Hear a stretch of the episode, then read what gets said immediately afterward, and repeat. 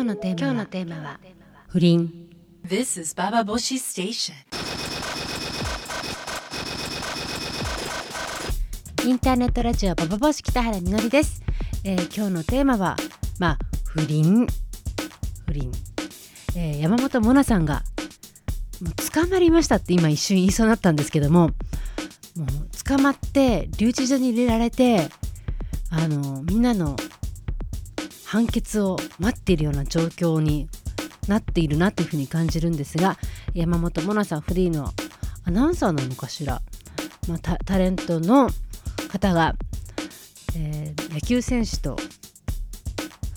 ダホラブホテルに行きその写真をまあ撮られちゃったんだよね。その野球選手っていうのはあの、まあ、妻がいて子供が生まれたばかりでというような状況の男。で山本モナさんはあの以前も政治家のあのイケメンの男ともう恋愛しててでその男にも、まあ、妻がいてっていう状況で、まあ、その時に「ニュース2 3だったんだよね。を出たばっかだったんだけども降板させられてしばらく謹慎していてそれからあの今までちょっとあのなんていうのかしらすごく綺麗な感じだったのがスイカの帽子とかかぶってもうお笑いに転向するような形で頑張って仕事をしてきた。そして今回ニュースのまた番組をキャスターに選ばれたその夜にやっちゃった事件っていうことであのもうサミットが飛びね吹っ飛ぶくらいの勢いでテレビニュースに流れていますけれどもいや皆さんこの事件関係ないわって人もいるかもしれないんですけどもちょっと私はね気になりますよね。一つはあのネットの、まあ、ニュースを主に見ているんですけれどもあのなんでモナだけっていうような気持ちにやっぱさせられませんか？でニオカっていう、まあ、野球選手の方は坊主にして本当は一軍に上がる、まあ、時期だったらしいんですけどもそれがちょっと延期になったでも彼は別に野球世界から追い出されるような感じでは全くないしそう全くない状況だと思うしで坊主にして「すいませんでした」でなんか終わりそうな気配なんだけれどもそれに比べてモナさんはあの、ま、新聞か新聞かなりひどいことを書いてますけど例えばあの彼女が当日すごいミニスカートを履いていたと。であのニオカへのその不倫への誘い水だったとは言えないかみたいなことを、まあ、スポーツ新聞書いてますけどね。そういうこととか彼女は、まあ、頭それぐらいじゃないよね。本当に今テレビ界からの仕事を一切、まあ、無期限になくしますっていうような状況になってしまっていますけれどもこれの、まあ、罰の重さ。まあまあね2回目だっていうのもあるしその1回目はその政治家とそういうことになっていて現役のあのでまあニュースキャスターだったこともあって大騒ぎになってそれが原因でこんな目にあったのにまたかっていうようなまたかよっていうような気持ちであのモナさんのそのセックス依存症じゃないかっていうのはニュースまで流れてるけどさそういうこともあるにはしてもあるとはしてもそれでもあまりにもそのなぜ独り身の女だけがこれほど重い罪をかぶらなきゃいけないの？っていうことをやっぱり考えちゃいます。ということで今日は不倫についてえ話をしていきたいと思います。インターネットラジオバーボシ最後まで聞いてください。This is Boshi by Love Peace, by Love Peace Club. インターネットラジオバーボシ今日のテーマは不倫なんですがあの今あのスタッフの間でちょっと揉めていて不倫をする女はどう思うか？という話をしてた時に私思わず嫌だなって言っちゃったんですけどなんで？誰とセックスしようがいいじゃんって。まあそれがねあのまあそうそうよねって思うんだけどでもどっかであの中学生の時とかにさ友達の好きな男の子と、まあ、中学生だからやりはしないけれどもなんかちょっと裏であのちょっかいかけたりとかする女子って嫌じゃなかったですか？私すごい嫌だったしあの私の場合はそういうことをされたかされてないとは思うんだけども見てた時の大体ねあのイメージとして背のちっちゃい女の子がやってるっていう気がする。もうすごい偏見ですけど。ですごい可愛い子が「えー、私無自覚全然あの知らなかったごめん」って言いながらやってるっていうそういう印象がすごく強く残ってんのよねどういうわけか。であのそうね。やっぱそういう時に好きな男の子が一緒でも先に言われちゃったら自分はうっと我慢して譲るよみたいなそういうなんか自分の中のちょっとなんていうのこれ？男気？男気ってあの男の方じゃない田んぼの力の男じゃなくてあの任侠の方のそういう忍な感じのイメージがやっぱいいなって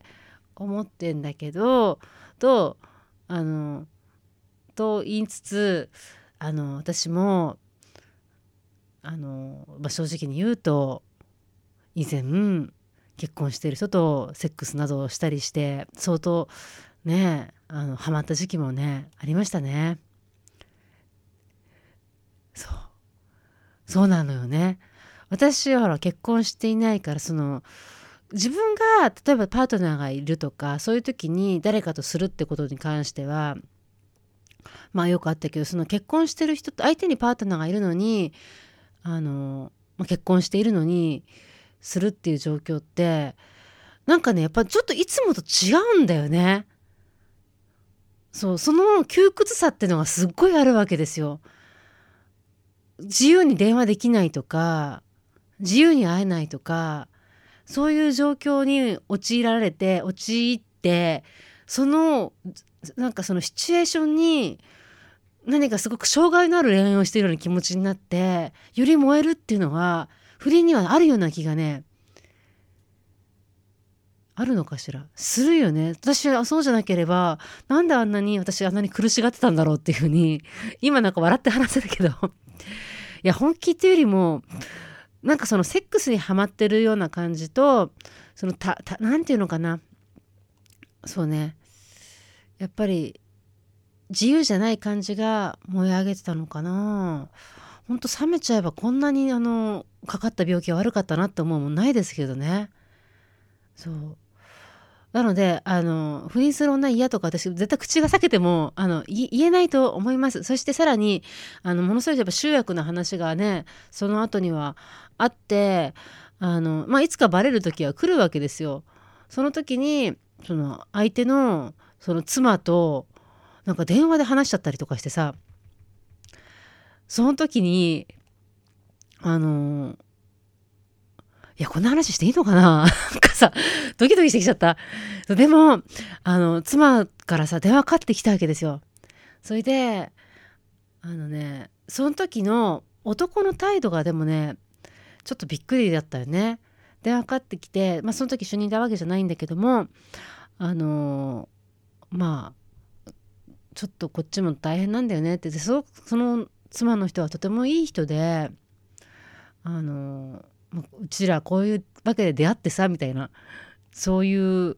夫婦の出会いとかで自分はね全然あの綺麗でもないしでもなんかすごくね初めて好きになったような男ででどうのこうのってまあいろんな話をしてくれたわけですよ。で私も話聞いてて女友達と話してるような気持ちになってさそっかって。でもあんな男は良くないよとか言ってなんかそう。であんな、ね、本当にいい加減ながらもっと困ったもんだよねって本当にあのごめんなさいっていうのもなんか変な気がしたんだよね。であのいつの間にかあの自立できて結婚しなくても生きていけるよっていうそういう話をさ始めてでちょっとなんか2人でなんとなく気持ち的に盛り上がってじゃあねみたいな感じで電話を切った、まあ、ある意味すごく変な話だし、まあ、醜いというかねそういうことかもしれないけどもその時男の態度なんですよ問題になったのは私が問題だと思ったのはとても嬉しそうだったんだよね。それを見ても気持ち悪いなと思ったんだけどもその妻と妻ではないその結婚外にでセックスできる女が仲良くしてくれることって実はすごく男にとっては超ハッピーな状況戦いそうでちょっと変な緊張感があってだけどなんか電話で話してくれて妻も許してくれてるしなんか私も楽しかったとか言ってるしそういう状況ってもうすごく男にとってはああよかった誰からも責められないみたいな感じになってんだなと思ってさやめましたけどそう。そういう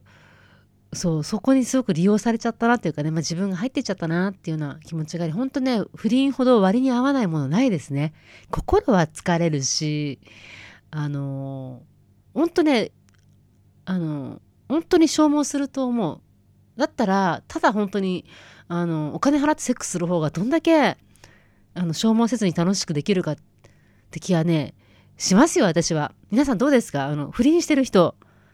結婚してる男とセックスしてなんかハマってるような気持ちになってる人もしくはもうハマってる人早いとこ抜け出した方がいいですよっていうような気持ちを私は持ちますけどもどうですか、えー、ぜひそんな不倫体験そして友達はこんな男にはまってもしくは自分の夫がもしくは自分は結婚していてこの状況でとかそういう話を聞きたいなというふうに思います。ぜひ皆さんメールをください。メールは投稿するのボタンを押すと、えー、私直接読むメールに行きます。最近すごく面白いメールいっぱいいただいていて全然紹介できなくて残念なんですけどいつかまとめてちゃんとご紹介したいと思ってます。ぜひメールをください。ババボシ by Love Peace Club ここで、まあ、早速ですがいくつかメールを紹介したいと思います、えー、ゆいもけさんからのメールです。男が射精するまで終わらないセックスという話題が6月1日の番組に出ていました。私と元彼とのセックスの話をします。2年ほどの付き合いで家に行くと必ずセックスをしていましたが挿入したのは多分10回もないです。どうやってしていたかというと相手のペニスを私のケツの割れ目に挟み込んでいました。ケツの割れ目に挟み込んでいました。そいつは普段からうつ伏せオナニーをしていたらしく、あんまり中では感じないらしいです。最初はものすごく疑問なセックスだったのですが、ごめんなさい、笑っちゃってダメだ。そのうちに、ケツの割れ目が気持ちよくなって OK になってしまいました。しかし、まあ典型的な男が射精したら終わりなセックスでしたね。前儀として、ケツを撫でたり舐めたりはしてくれましたが、膣の中とかクリトリスとかを触ることは稀で、実はそいつとしかセックスはしたことはないんですが、それでも、あれは変なセックスだったと思います。半分は奴のオナニーだったかな。まあ今ではいい笑い話ですが、こちらの要望とかうまく伝えられなかったのも、オナニーセックスになってしまった原因かもしれません。次の相手が見つかったら恥ずかしがらずにバシバシっていこうと思います。でも、いいよね。ケツの割れ目でも感じられるようになったっていうふうに、まあポジティブに考えればと思うけど、でも、いや、ご ごめんなさい。この感想、あの、ぜひ皆さんに聞きたいね。私がしたこんなセックスっていう話も聞きたいですよね。ケツの割れ目で。まあ、すごいわ。ゆいもけさんでした。どうもありがとうございました。えー、そして、えー、次のメールで、えー、エリさんから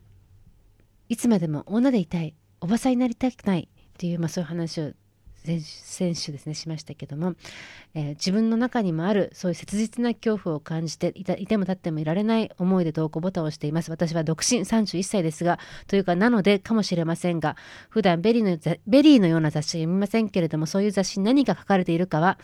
わざわざ買って読まなくても電車の釣り広告などで嫌でも目に入ってきます。結婚していようがして独身だろうがこのいつまでも女でいたい。もっと詳しく言えばいつまでも清らかで若く可愛い女でなければ世の中から無視されるという恐怖に基づく欲望から逃れられている女の人はいるんでしょうか？きっとこの女性差別の世の中に生きている限りいないと考えるのは現実的でただそれに気づいているかいないかぐらいの差が結構大事だったりするのかなと思いました。女が綺麗だったり清らかだったり可愛くなくてもその人格をきちんと認められるという世界というのが想像つかないということに今ハッとし恐怖と絶望感を感じています。エリさんからのメールでした。えー、私ねその、まあ、 VERYの話も先々週しましたけどもその女性誌の。あの、まあ、いっぱい読みましたよ女性誌。であのー、本当にさ何ドキドキしてくるわけよ。あ私ちょっとあのー、脱毛しなきゃ？とかさ。やだちょっとなんか鼻の下のひげ濃くない？とかもうドキドキしてきてみんなにチェックされてるような気持ちとかあの自分がみっともないんじゃないかと。そう。すごいね体に対してすごい不安定な気持ちになってきますよ。このままで OK みたいな気持ちに自分がなれなくて何か変えて何かの基準に合わせていかないと自分が自分でいられるすら自分ですらいられなくなるんじゃないかっていうような思いを感じるんですけどもそういう時ね読む雑誌がね見つかりました。もうこれぜひ皆さんにおすすめしたいんですけども皆さんね。あのこの世に希望はあるとしたらそれはギャルですね。エッグ。あのもうギャル雑誌だけどでエッグってギャル雑誌をあの久しく見てなかったけどもちゃんとまだあってあのまあ、10年ぐらい前からありますよね。ヤマンバギャルが出てきた頃に作られた雑誌だと思うんだけども今でもギャルたちはいてあのこういうね特集が組まれてたのよ。その性犯罪に対しての特集なんだけどもその中で何だったかな今ぼっと出てこないけどセックス道場だったかな？セックス道場で女の子たちが柔道着着てあの女が安全じゃない世界はダメだと。女が安心して暮らせる世界にしようって言ってんのよ。まさにババボシじゃないですか。それであの例えば変な男にナンパされた時にどうするとか変なキモい毒キノコにあのが何か近寄ってきた時にじゃあ自分たちはどうするって毒キノコっていう言い方がすごいでしょ？チンコのことだよ。その変態毒キノコ変態チンコ毒キノコをどういうふうに対処できるか対処というかやっつけるか。でそのために自分たちはいろんな知性を磨かなければいけない。努力しなければいけない。そうなのだっていうふうに拳を振り上げてるわけですよ。エッグ。すごい。こんなにあの何？勢いのあるかっこいい雑誌だったんだと。もう VERYとか STORYとか読んでるとそのエッグの本当に私たち悪いけど舐めてくれんなよと。私たち私たちでギャルだあのお前らにそうお前らに屈しないぜっていう媚びないよっていうもうその意気込みがすごいわけですよ。で痴漢された時もどうしたかって言った時に毎日毎日痴漢する男がいてねすごい嫌だったんだけど次の日に金髪にして化粧してったら男が触らなくなったとそういう風な体験談も出てるのね。だからおとなしい何も言わない女がやられてるっていうことをそのギャルたちはよく分かっていてそしてそのままじゃいられないよ言わせないよ毒キノコは何とか潰してやるっていう。いやかっこよかったですね。あのまあこういう雑誌があるということに私は少なくとも希望を見出し、えバババ星とエッグいつかねあの協力して何かやりたいなと思いますよ。エッグを読んでる読者の方があのバババ星聞いてるとはちょっと思えないんですけどもぜひあのエッグに広げるようにエッグに届くようにこれからもバババ星頑張っていこうなんていうふうに思いました。ということで皆さん、えメールをあのどうもありがとうございました。皆さんからのメールもお待ちしています、え投稿するのボタンを押していただくと私が直接読むメールに来ますのでぜひ待ってます This is Baba Boshi Station. By Love Peace Club.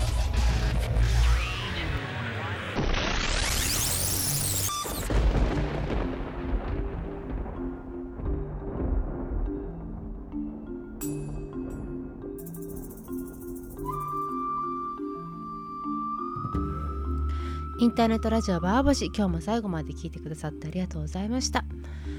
えー山本もさんも。私なんかなんとなくちょっとあのこれはもう妄想かもしれないけど山本もなさんがもっと不細工なおじさんと不倫してたらここまで男のメディアに叩かれなかったんじゃないかとかそんな気持ちにもなるね。だって山本もなさんが選んでる男って同世代の若くてかっこいい男だもん。そこに対しての嫉妬もないかなんてことを、まあ、邪推してしまいますけれども、